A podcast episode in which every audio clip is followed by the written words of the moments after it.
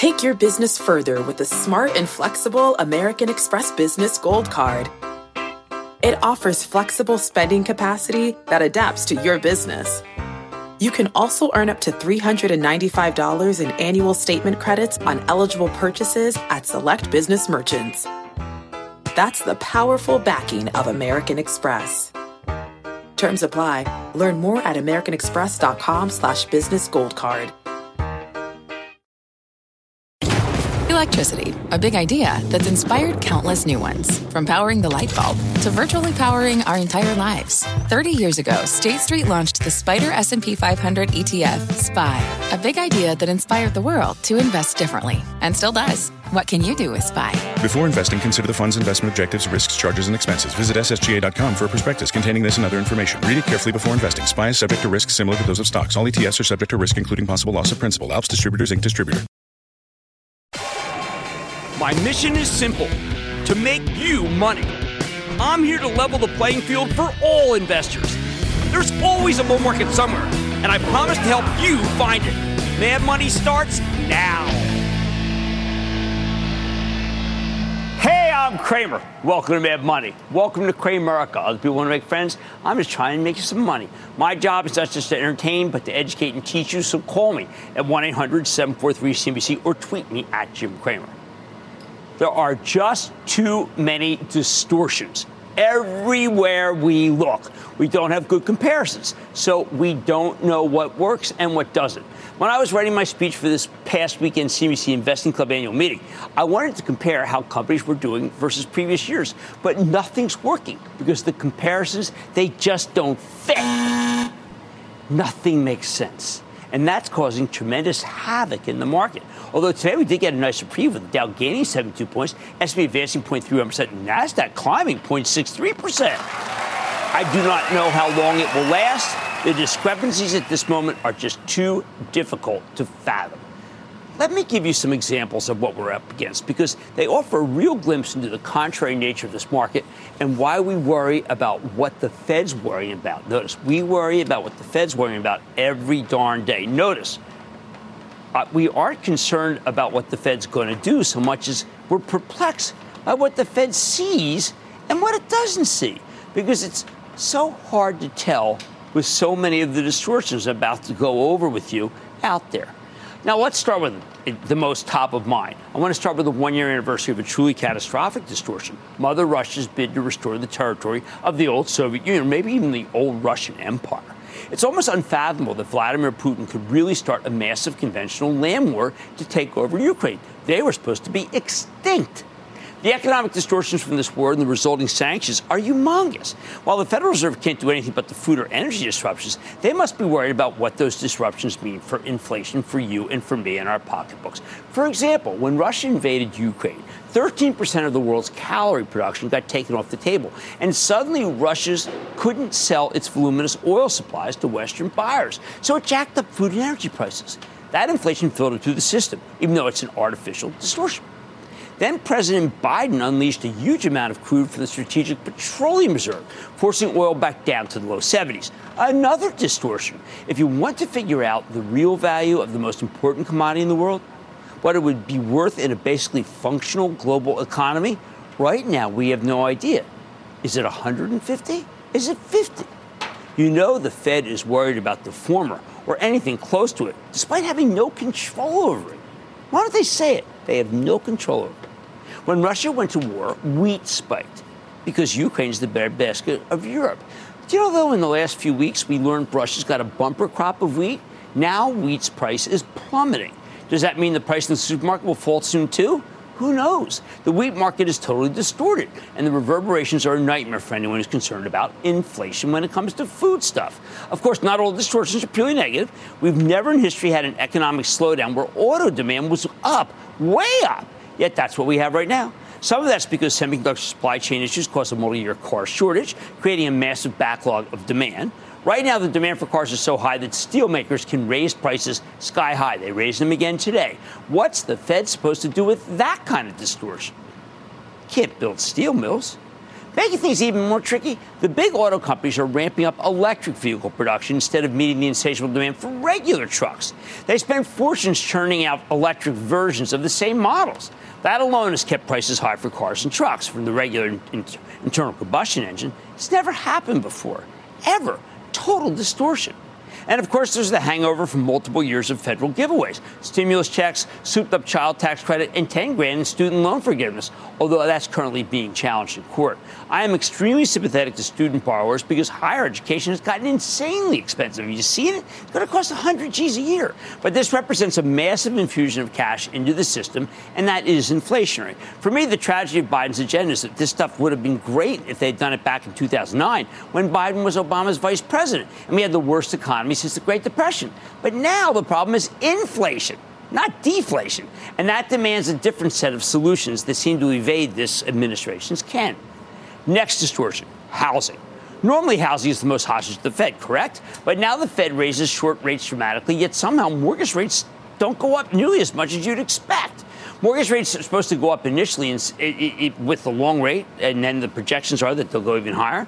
But then what happened is bond buyers came in and picked up 10 year paper at what I regard as absurdly low levels because they're betting on a recession.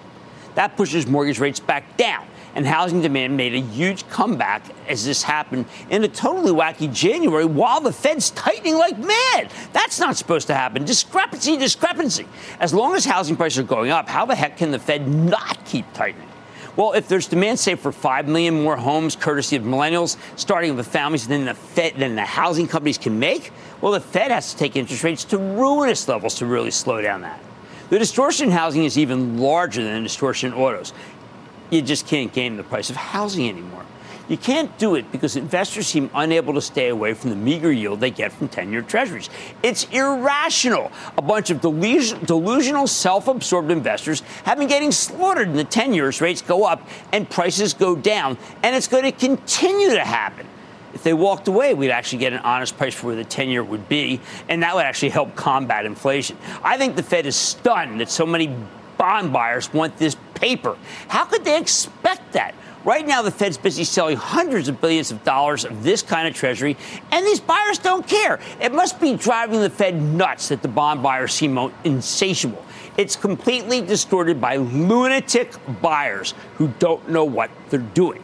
Next, we've got the COVID hangovers. People hunkered down and bought way too much stuff for their homes, especially their home office setups. That drove up the price of everything from furniture to booze to personal computers. So all these companies ramped up production, thinking it was going to last for a long time. But the shortage in furniture and personal computers turned into a glut in about six months.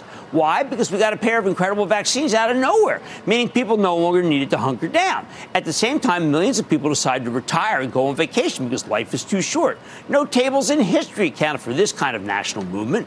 The vacations, they are insanely expensive, but nobody seems to complain because life is too short. Airline tickets, hotels, no pushback on price. We've never had anyone embrace the you only live once ethos at the same time. Before the pandemic, few people over the age of 30 thought, thought it like this. How long do we have to go? How long will be the rational distortion of YOLO? If you ask the Fed, it won't have a clue because they don't have, they can't figure this out. Uh, they're going to get interest rates right if they can't figure out YOLO. I could go on and on. When you add up all the distortions they've made, it's insanely hard to predict consumer behavior, which is why the Fed's moves to date seem to have little impact. We don't know when the distortions will end, but there isn't a single thing I've mentioned that could have been predicted, and almost all of them seem surprisingly immune to the Fed's rate hikes. Given that the balance sheets of most companies are strong and private equity firms seem willing to buy almost anything that's hurting, the Fed can't even cause the kind of bankruptcies that you'd expect after a rapid series of rate hikes. The bottom line nothing in this economy is working like it's supposed to. Nothing is predictable. And history's a terrible guide right now because we've never been in this situation before. Right now, the Fed keeps trying to win the fight against inflation. But it feels a lot like the little Dutch boy trying to plug a dike full of distortions, and the holes make no sense because this dam should have been busted a long time ago. Let's go to Richard in Oregon. Richard! Richard! Hey, Jim. Love your show. Thanks for having me on. Thank you, Richard. Uh, quick, Thank you. Quick question. Yo, you're welcome. Quick question. I'm debating buying some more Ford to add to my portfolio. Um, I like the dividend and would like to know your thoughts on Ford. Okay, I, I saw Ford stock acted well today. Uh, Ford, I, I have to tell you, Jim Farley has pretty much guaranteed, he has said it to me, guaranteed that this quarter is going to be the quarter that he does it that he finally puts the numbers all together. I'm going to bank with Jim Farley as I do for my charitable trust. Talked about it this weekend at the uh, at our annual club meeting, and I'm going to say that you can too. Jim, your feet are to the fire. Terry in Washington. Terry. Hello, Jim. Uh, Terry, one question and one stock opinion.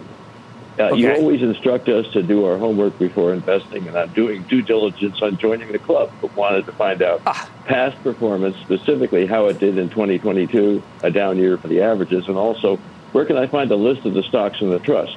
And my Well, stock you- I'm calling about you have to go to the CBC.com. Holding. Okay. The company All that's at. CBC.com. Okay. All of what you just said is at CBC.com. That's where I'll drive you toward. Uh, ASMLF is a very good company. Uh, They make indispensable equipment, the size of a bus, actually, uh, to be able to make it so that you can have great semiconductors, the highest end. And I like the stock. Let's go to Fulnetti in New York. Fulnetti. Jimbo, booyah! Yo. Booyah. What's up? I appreciate you taking my call. I'd like to shout out my older brothers, Igor and Boris, for introducing me to your show five years ago and congratulate my baby sister, a student at Vanderbilt University, for getting accepted into Columbia Law School this morning. We thank you very much for sharing your investing wisdom with us. Jim, I'd like, to, I'd like to hear your thoughts about a growth stock that skyrocketed during the pandemic from the 80s to an all-time high of 308 in February of 2021 and then came crashing down through 2021 and all last year. Now in the 20s, and given the recent steam that growth stocks have gained through the start of the year and the possible soft landing to the economy, do you think it is a good time to buy Teladoc and hold for the long term? I don't want you to buy Teladoc because they're losing a lot of money. You take a company like Zoom Video, they're starting to make a lot of money, and I like that. If you're losing a lot of money, that's Teladoc, and I don't like it. It's pretty straight, straightforward. That's how I feel. Nothing in this economy is working like it's supposed to. And that's those discrepancies have made it very difficult to fight inflation. Oh, on Mad Money tonight, should investors spare no expense on an investment in Bowlero? I'm learning more about what sent the stock higher after earnings with the CEO. Then this weekend, Berkshire Hathaway released its annual shareholder letter. I don't think it got enough attention. There's a lot to unpack. I'm revealing what I learned from the letter that I regard as being required reading for any investor.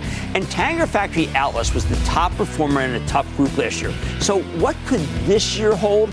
I'm getting the latest from the company's top brass. So stay with Cramer.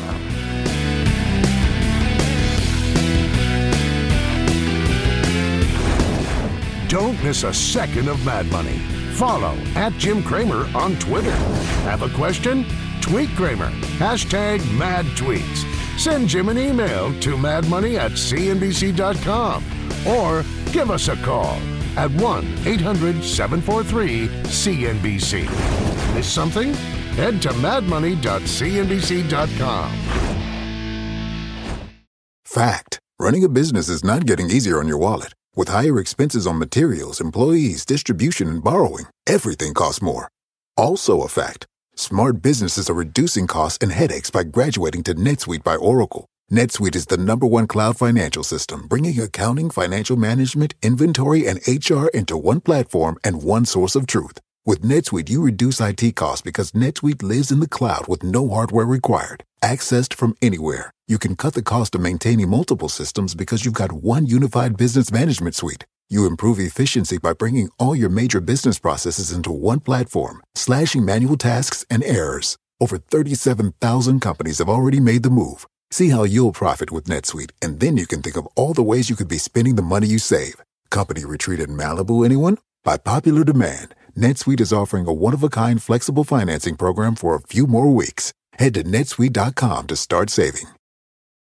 When you're hiring, the best way to search for a candidate isn't to search at all. Don't search, match with Indeed. Indeed is your matching and hiring platform with over 350 million global monthly visitors, according to Indeed data, and a matching engine that helps you find quality candidates fast. Use Indeed for scheduling, screening, and messaging to connect with candidates faster. Plus, 93% of employers agree Indeed delivers the highest quality matches compared to other job sites, according to a recent Indeed survey. Leveraging over 140 million qualifications and preferences every day, Indeed's matching engine is constantly learning from your preferences. Join more than 3.5 million businesses worldwide that use Indeed. Listeners of this show will get a $75 sponsored job credit to get your jobs more visibility at Indeed.com slash Mad Money. Just go to Indeed.com slash Mad Money right now and support this show by saying you heard about Indeed on this podcast. Indeed.com slash Mad Money. Terms and conditions apply. Need to hire? You need Indeed.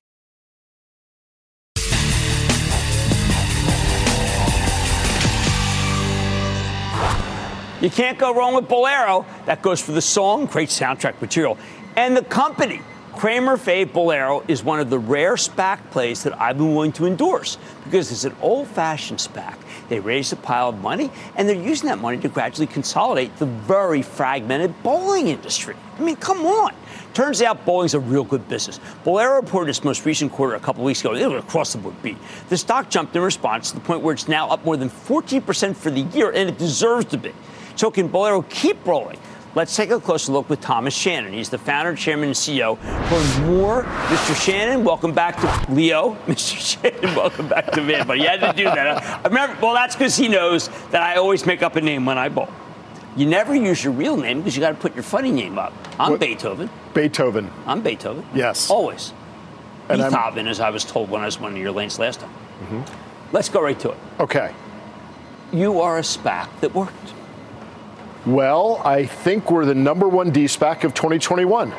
Um, we're a real company, Jim. I mean, we broke through a billion dollars in revenue in December. That felt really good. We started with a million dollars a year in revenue when I bought uh, the original lanes, and, and now we're a billion.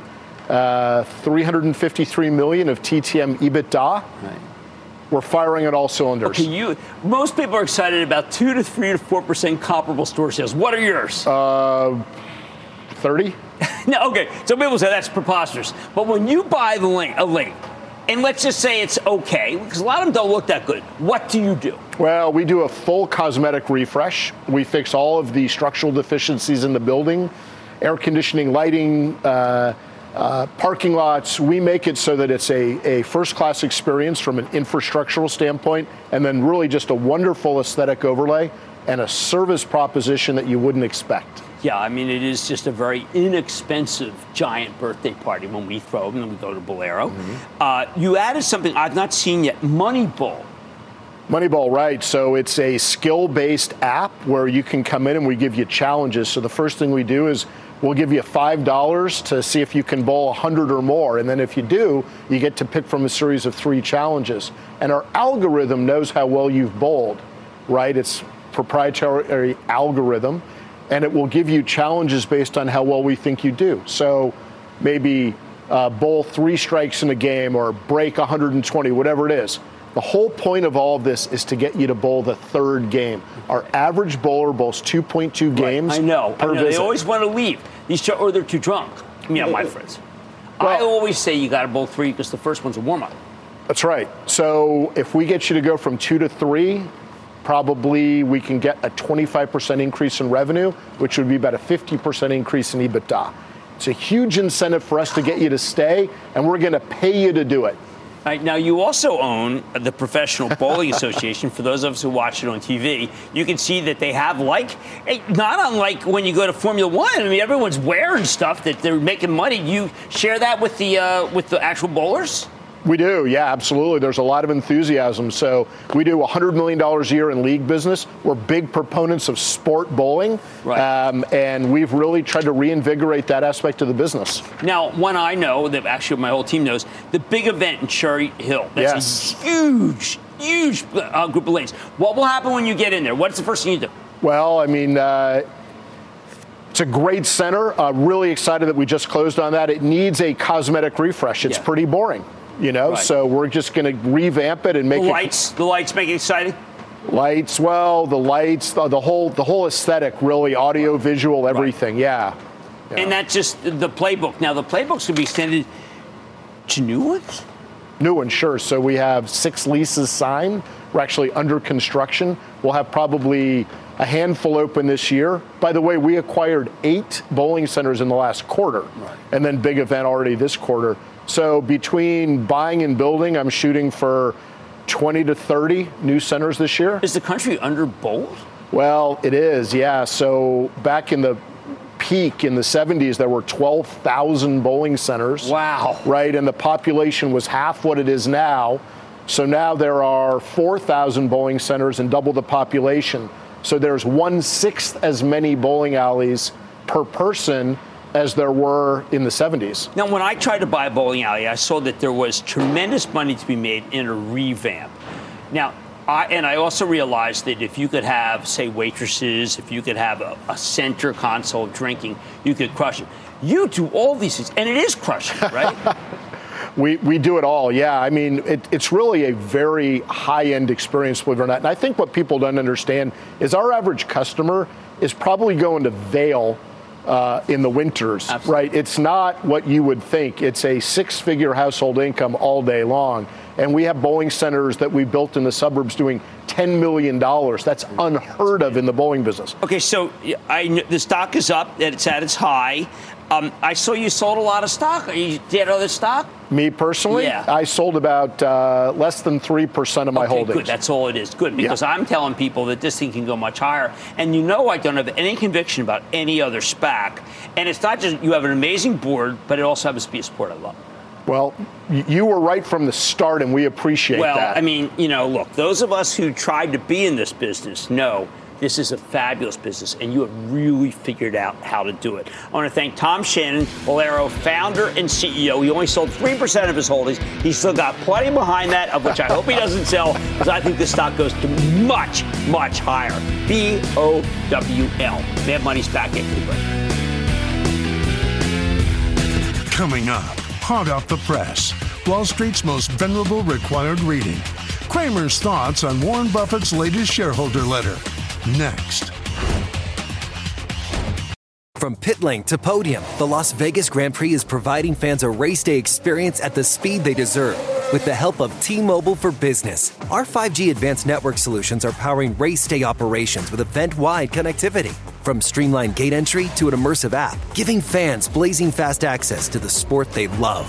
This is accelerating innovation. This is the Las Vegas Grand Prix with T Mobile for Business. Take your business further at T Mobile.com/slash now.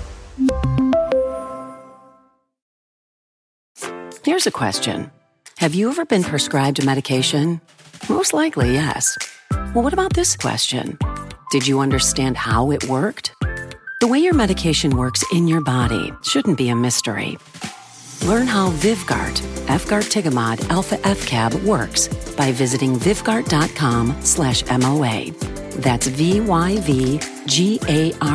dot com slash M-O-A. Brought to you by argenx.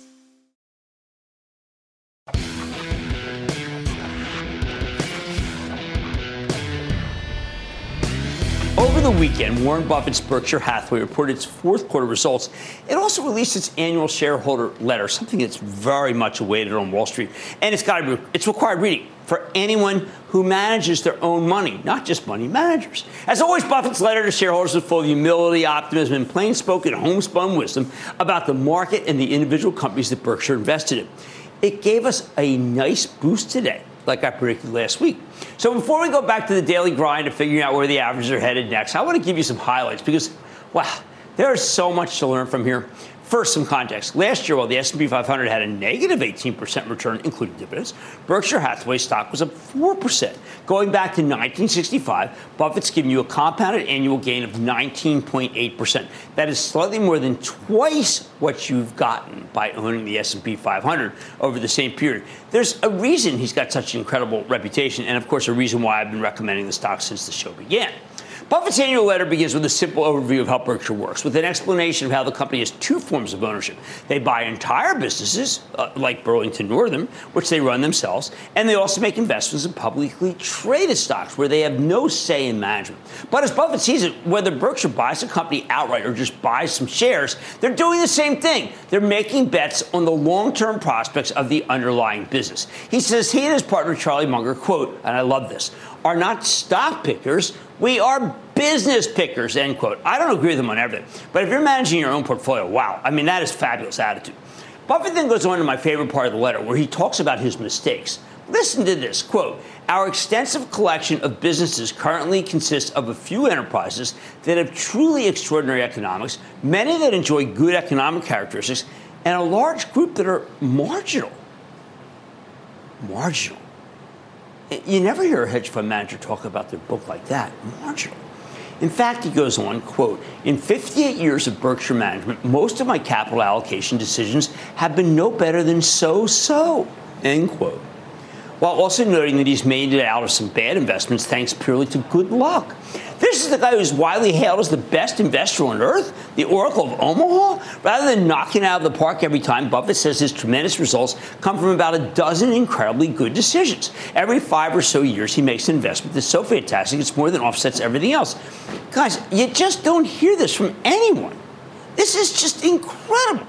On top of that, Buffett talks about the quote, sometimes forgotten, end quote, advantages of long term investing. And he points to two of his favorite holdings Coca Cola and American Express, where Berkshire gradually built large positions through the late 80s and early 90s and then didn't touch them. The total cost of their investments in both names was about 1.3 billion. Since then, both companies have raised their dividends dramatically to the point where Berkshire's gotten 704 million from Coca Cola last year and another 302 million from American Express. Over a billion in dividends for a pair of positions that only cost them 1.3 billion apiece roughly 30 years ago. That's just the dividends. At the same time, Berkshire's Coca-Cola position was worth 25 billion as of the end of last year. Amex position was worth 22 billion, and it's it, it, sounded like these were unknown companies that came out of nowhere. We all knew them. You knew them back then. They were iconic long before Buffett started buying them hand over fist. So you can see with your plain eyes do work, and you can find one. Next, Buffett gives you a quick review of Berkshire's operating performance last year with a discussion of their recent insurance acquisition. They bought a company called Alleghany. Then he talks about how Berkshire had some nice gains from buybacks last year, both their own buyback that took out 1.2% of the share count and buybacks at the portfolio companies like Apple, American Express. Buffett makes a pretty fiery defense of buybacks as long as they're done at the right price. He writes, quote, when you are told that all repurchases are harmful to shareholders, to the country, or particularly beneficial to CEOs, you are listening to an either economic illiterate or a silver tongue tongue demagogue. Silver tongued. Are we? Who is he implying here? Is he talking about Senator Warren? Is he talking about President Biden? He doesn't tell us, but it's worth thinking about. And then we get a typical dose of Buffett's optimism about America, what he calls the great American tailwind. The American tailwind is mentioned over and over again. He never bets against America. Historically, that's worked out pretty well for Berkshire shareholders. And Buffett's right. Putting aside the day to day headlines, this country's a great place to do business. I always like to say, none better. Finally, before concluding with some remarks about tax policy and homage to his long-term, long-time partner Charlie Munger, and a preview of the company's annual shareholder meeting, which I have not been to, Buffett gave you a quick update on Berkshire Hathaway's current portfolio. At the end of last year, Berkshire was the largest owner of American Express, Bank of America, Chevron, Coca-Cola, Moody's, Occidental Petroleum, and here's a quizzical one, Paramount Global. They've also got a huge position in Apple and own controlling positions in a couple of companies. I mentioned the Burlington Northern, BH Energy, both of which would be members of the SP 500 if they were still independent. Buffett says this constellation of holdings leaves, and I quote, Berkshire more broadly aligned with the country's economic future than is the case at any other U.S. company. I say yes to that. It is hard to disagree with that.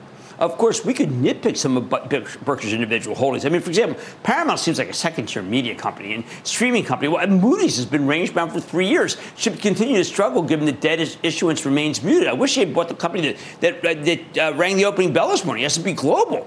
Uh, not a great time to own the rating agencies, but S&P Global's done a lot of good things right. You know what? Paramount pays a 4.3% yield, and after Buffett explained how much money he's made from dividends simply by sitting on Coca-Cola and Merck Express for decades, maybe there's more to this one than meets the eye. As for Moody's, you got to remember that Buffett's truly a long-term investor. He honestly doesn't care about the next year or even the next few years. Berkshire's held Moody's for decades. In the wake of the financial crisis, people were also calling it a mistake. Then the stock rallied from the teens in late 2008 to an all-time high north of 400 in late 2021 he did not panic out. And that essentially is the biggest lesson that individual investors can glean from Buffett and Berkshire Hathaway. The benefits of diversification, long-term thinking, and compounding. Looking to the future, Buffett writes, quote, Berkshire will always hold a boatload of cash and U.S. Treasury bills, along with a wide array of businesses. We will also avoid behavior that could result in any uncomfortable cash needs at inconvenient times, including financial panics and unprecedented insurance losses, quote. Wow. He concludes this discussion in portfolio strategy with a simple line. At Berkshire, there will be no finish line. Bravo.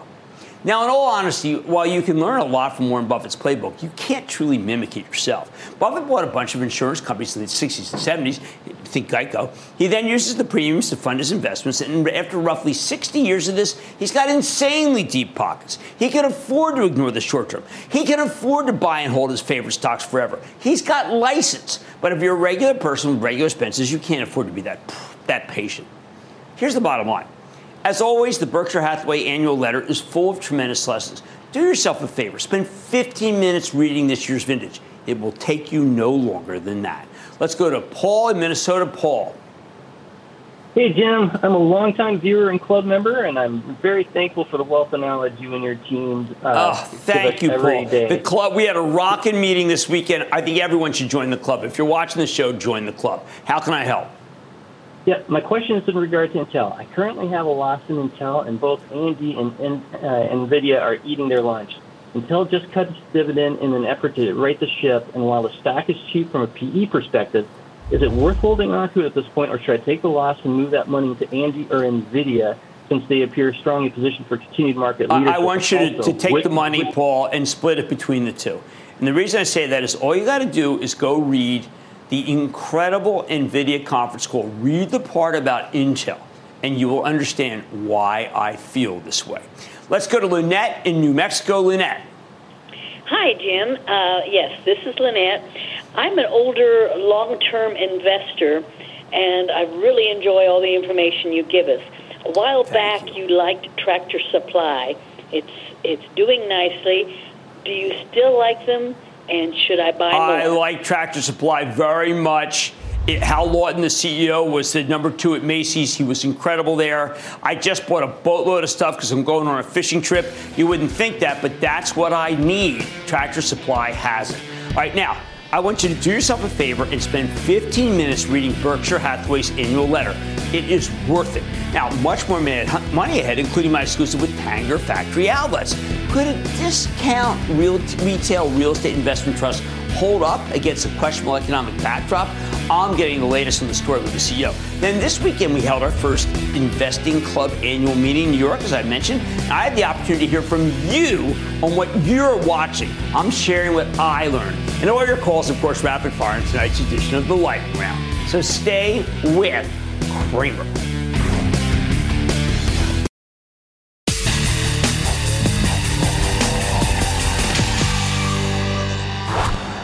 This has been a horrendous time for retail, especially the last month. Between widespread inventory gluts and worries about a Fed mandated recession, most of the group has struggled. And that weakness has flowed through to their landlords, the retail real estate investment trusts. But not all retail plays are created equal. And in an environment like this one, the most favored are the trade down names. Take Tanger Factory Outlet Center. This is a REIT that runs dozens of open air outlet centers where you can find all sorts of off price merchandise. Their tenants are the cheaper outlet versions of name brand retailers, but they often have the same stuff. When you're about inventory gluts in retail, Tanger's outlets are often the final destination for markdown merchandise that couldn't be sold at higher prices elsewhere. There's a reason the stock was only down 7% last year, while the most of the retail REITs were down double digits, including some higher end mall and shopping center plays that were down more than 25%. When Tanger reported last Tuesday, they delivered a strong quarter, a nice bottom line beat, 97% occupancy rate, same uh, same center net operating income (NOI) up 5.1%. Even better, their four year forecast was pretty encouraging, which is why the stock jumped more than 4% the next day. So much for a sleepy REIT. So can this thing keep climbing? Let's check, check in with Stephen Yalof. He's the president and CEO of Tanger Factory Outlet Centers to get a better read on the quarter and what comes next. Mr. Yalof, welcome back to Mad Money. Thanks for having me. All right, so this was truly an inspired quarter, and I wonder whether, as we see a lot of markdowns and people uh, having to clear out inventory, I mean, T- Target had to clear out inventory, for instance, whether we won't see even better times beginning, you probably already see it in January. Well, that's true. You know, a lot of markdown this quarter compared to 21, not a lot of markdowns in 21. So we see the customers coming back and they're looking for value. And then post Christmas, they're coming back and they're coming back even faster. So uh, January's been great, and that's bled through into February as well. Wow. Okay, that's very important because so many people are worried about about retail. What I found is most interesting, as what will probably be in the case with their uh, Tennessee store in September, is that there's something to do. When it rains, I go to my Tanger factory outlet because it's experiential. Did you create the idea it was experiential or just happened to become that? You know, it's, a, it's evolved, and I think COVID had a lot to do with it. Right. So if you think about the old outlet narrative of power shopping, you know, putting on your Sergio Tacchini tracksuit, your Pumas, going from store to store, and spending an hour, an hour and a half in the shopping center. And now what we're finding is the customer is looking for a lot more than just power shopping. They're looking for a place to eat. They're looking for a place to be entertained. Right. They're looking for a place to gather.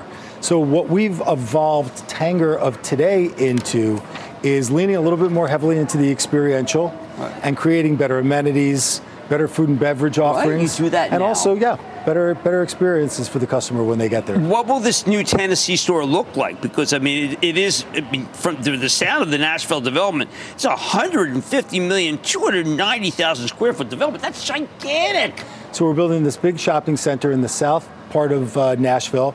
It's Nashville, as you know, is on on fire. Right. It's a great food scene, great music scene, but now it's an emerging tech scene too. So where you know shopping centers you rely very heavily on that tourism, and that's a really important part of our business. But now that permanent population is growing so fast, we'll have places for people to shop every day, and that's why we're responding with better food and beverage and better better brands, and obviously uh, elevating the experience for the shoppers. Well, talk to me about uh, approximately 10% of your gross leasable area. Uh, is from what you would describe as short-term or pop-up stores. Now, that's right. That isn't just Halloween. You've got stores. What they uh, companies trying to get rid of inventory or trying to show off the wares? Who does pop up? Well, there's a whole mix. Let's talk about direct to consumer brands because sure. they're really feeding the pop up space right now. A lot they of those direct to consumer brands, they've done their full bricks and mortar installations. And now what they're saying is, hey, we have some excess inventory. Let's try closing it out. Now they can do so in the big box closeout stores, but you can't control your pricing. Right. You can't control your product. You can't control your positioning. And all these brands, all they want to do is they want to maintain their brand identity. And there's a good way of diluting brands in, in some of those bigger, larger scale, larger format pop. Well, then how can we find out about it when our our Tanger outlet has a pop up. well, we do a much better job of marketing than we ever did before. We do a lot of digital marketing. I want to make you part of our Tanger Club. I definitely want to. Be. We'll send you all these, uh, and we're not going to we're not going to send you emails you don't want to open. Right. We're going to pick the brands you like and make sure we send well, you I mean, emails. Let's talk about the brands set. I like. For instance, I have a, a Williams Sonoma, which I absolutely love in my Tanger. And what's incredible is I'm getting the exact same thing. I bought a, uh, a espresso maker and the only thing that was wrong with it was that the bottom right corner of the cardboard box was bent. And that made me save $500. I mean, is that what I should be looking for? Well, you know, I think you're going to see a mix of all all things in our outlet right. centers. And you know, I, first of all, you're going to you're going to have that clearance excess inventory right. and the clearance goods that are going to be there. We also have this aspirational customer that's shopping in an outlet center now. And that customer, a lot of these brands want to reach that customer. Yes get them to buy their products, get to trade them up into so their they ecosystem. started there. No, okay, so let me just ask you one last question. When I used to go to these mall, uh, to shopping centers, I found that it was really kind of the lowest of low end. now I see exactly the stores I would like in a high end mall. I've next lived next to the Short Hills Mall, the highest of the high. They're at Tanger. They're not worried about being at Tanger. Well, I think that there's always going to be a market for their product but there might be a customer that's not comfortable shopping on Madison Avenue. They might have price resistance when they walk in. So this is a great entry for them, an, operate, an opportunity for them to come shop a store. It's aspirational. we get it up. We can trade up that customer. Maybe that customer is used to buying one price point, but in an outlet center, they may try in, in, in another price point. Uh, so that's it. That's an exciting part. It's great for the retailers too. Well, I urge people to look at this. It's been long been one of my favorites, and I think that we're all, we all recognize that retail has changed. And Tanger Factory Outlets become integral to all the great retailers in this country. That's Stephen Yalof. He's president and CEO of Tanger Factory Outlet, SKT, which we have liked since 2008. Stay with Cramer. Thanks so much. Coming up, Cramer takes your calls, and the sky is the limit. It's a fast fire lightning round. Next.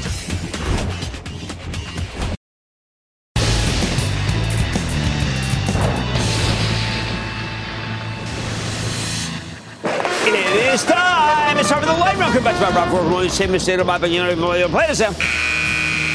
And then the lightning round is over. Are you ready? Ski die. Time for the lightning round. Here's my start with Craig in New York. Craig.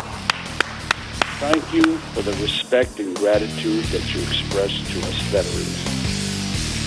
I have held Absolutely, sir. Oh, I, I like the stock Accenture very much. I have to tell you, the Accenture should come on the show. That's how much I like them. They are a leader in many things, including AI. Let's go to Randy in Pennsylvania. Randy. Yeah, hey Jimmy, long time listener and first time caller. Oh, been, thank uh, you for calling. In on the Boeing company and been I have to admit that I think I think I think Boeing's going to come down a little because of the last thing that was announced. But I do like Boeing. I think that this is you know this is their time if they don't screw it up. Let's go to Gina in Florida. Gina. Hi, Mr. Cramer. How are you? I am good, Gina. How you doing? Oslo Club member. Um, there we go. On Biogen, B-I-I-B. Okay, it's very interesting. There was a key person from the FDA who left uh, the FDA, and that was the person who was involved with Biogen getting approval for its Alzheimer's drug. All the Alzheimer's plays then went down, except for Biogen. I think Biogen is in the catbird seat. Didn't think I'd ever say that. Let's go to Rich in New York. Rich. Hi, Jim. Hi, Rich. Uh, with the CEO leaving and the stock uh, getting a nice bump, um, what should we do with Union Pacific?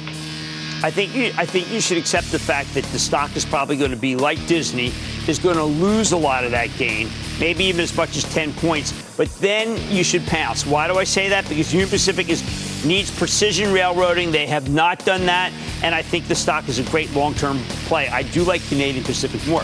Let's go to Carlos in New York. Carlos. Hey Jim, how's it going? Not bad at all. How about you? I'm doing great. I would like to know Good. about Meta. What do you think? I think Meta goes higher. I think that Mark Zuckerberg is probably the most determined to be able to make money for shareholders of almost any CEO in the world. He's cutting back expenses. He's now going to cut back cop, uh, operate, uh, not just operational, but capital expenditures. Uh, and he's doing everything he can to right size the table of employment. Bye, bye, bye. Now we go to Brian in Pennsylvania. Brian. Booyah, Jim. Thanks for taking my call. Booyah, Brian. Of course. Jim, uh, Nokia just rolled out a new corporate logo, supposedly to signal that they've gotten some new business strategies. I'm 62 years old. Will Nokia's new business strategies raise the stock price over $10 in my lifetime? Um, I have to, well over ten. I said I hope you lived hundred and different, but I have to tell you that Nokia has fallen behind everybody else, and I don't want you near the stock of Nokia. I think it could I just think it's just not good enough for you. Let's go to Tyler in California. Tyler. Hey, Big Leo from California. How you doing, Jim? I am doing well. How about you? I'm doing good. I'd like to redeem myself on the last pick. I did some research. I'd like to know what you think of think of uh, ticker VNT.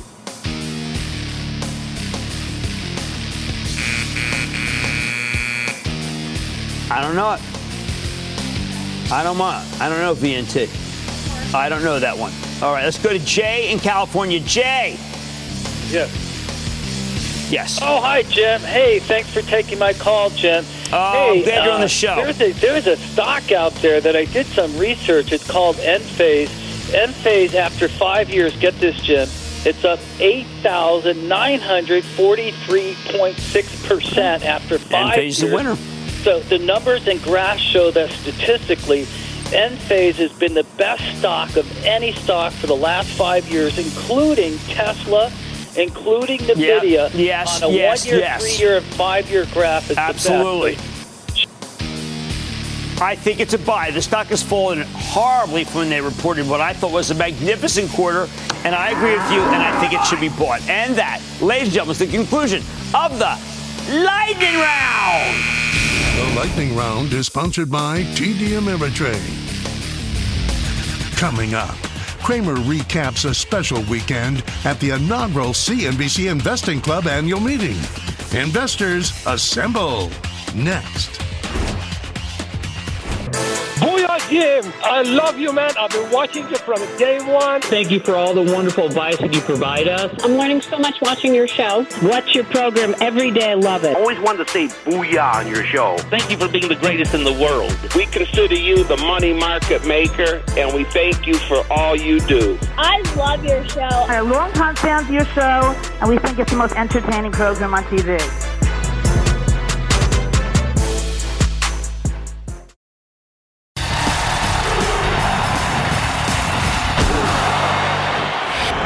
The privilege on Saturday to spend the whole day with CNBC Investing Club members.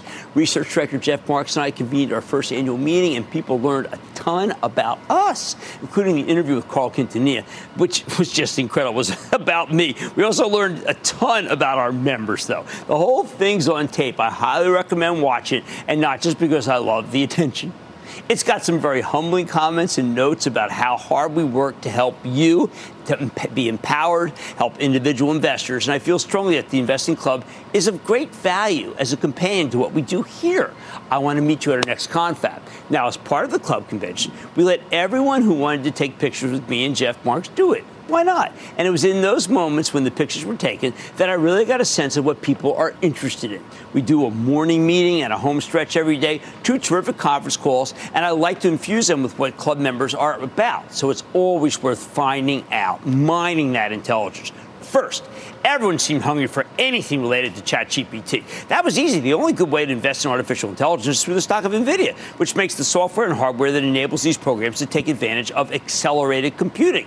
That's what powers the neural network learning behind all of this stuff.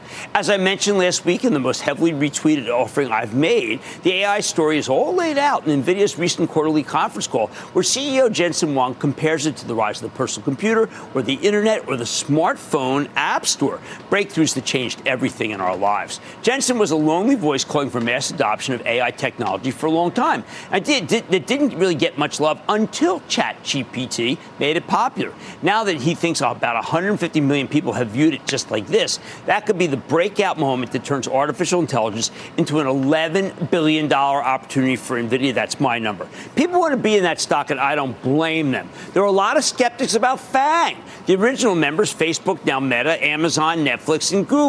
Now, Alphabet. We own Meta, Amazon, and Google for the trust. I think Amazon's way too hated. Where else can you order fishing pants at 5 p.m. yesterday and have it arrive at 6 a.m. today? Sure, Amazon stock will go higher once they fire tens of thousands of people. But we seem to forget that it's the service that makes it worth owning for the long haul. The service. Nobody wants Alphabet right now because it has way too many enemies. The Justice Department, Microsoft, Apple, you name it. If Alphabet stock weren't so insanely cheap, I think we'd throw in the towel right now for the trust. My ardor has certainly cooled on this one, though, as I explained to people on Saturday. Plus, all these FANG names now have the law of large numbers working against them. Same goes for Apple, unfortunately. There's similar uh, sense of ennui surrounding Salesforce, where I know some of the large activist hedge funds have not been appeased by the recent board changes that Marc Benioff has made, or the firings for that matter. I say give CEO Benioff a little benefit of the doubt, please, after all the wealth he's created. Let him work his darn magic. I know the patience is ill advisedly worn thin among our audience, though. My ultimate takeaway from the club meeting is that there are still plenty of people out there who want to make fortunes in individual stocks or have already done so, even though people tell them that they can. So many financial experts will tell you it's impossible to make money in individual stocks. They want your money, they want your funds, and they don't even feel compelled to tell you what you're doing wrong. These investors despise that kind of attitude. They bridle at the notion that they can't manage their own money when they've been doing it very successfully for years. That's not eye opening. It is core to what we do at the club. However, it's always nice to have hundreds of people tell you to keep doing it because it's working for them, and that's exactly what I'm going to continue to do. I'd like to say there's always a bull market somewhere. I promise I'll find it just for you right here on Mad Money. I'm Jim Cramer. See you tomorrow. Imagine earning a degree that prepares you with real skills for the real world. Capella University's programs teach skills relevant to your career so you can apply what you learn right away. Learn how Capella can make a difference in your life at capella.edu.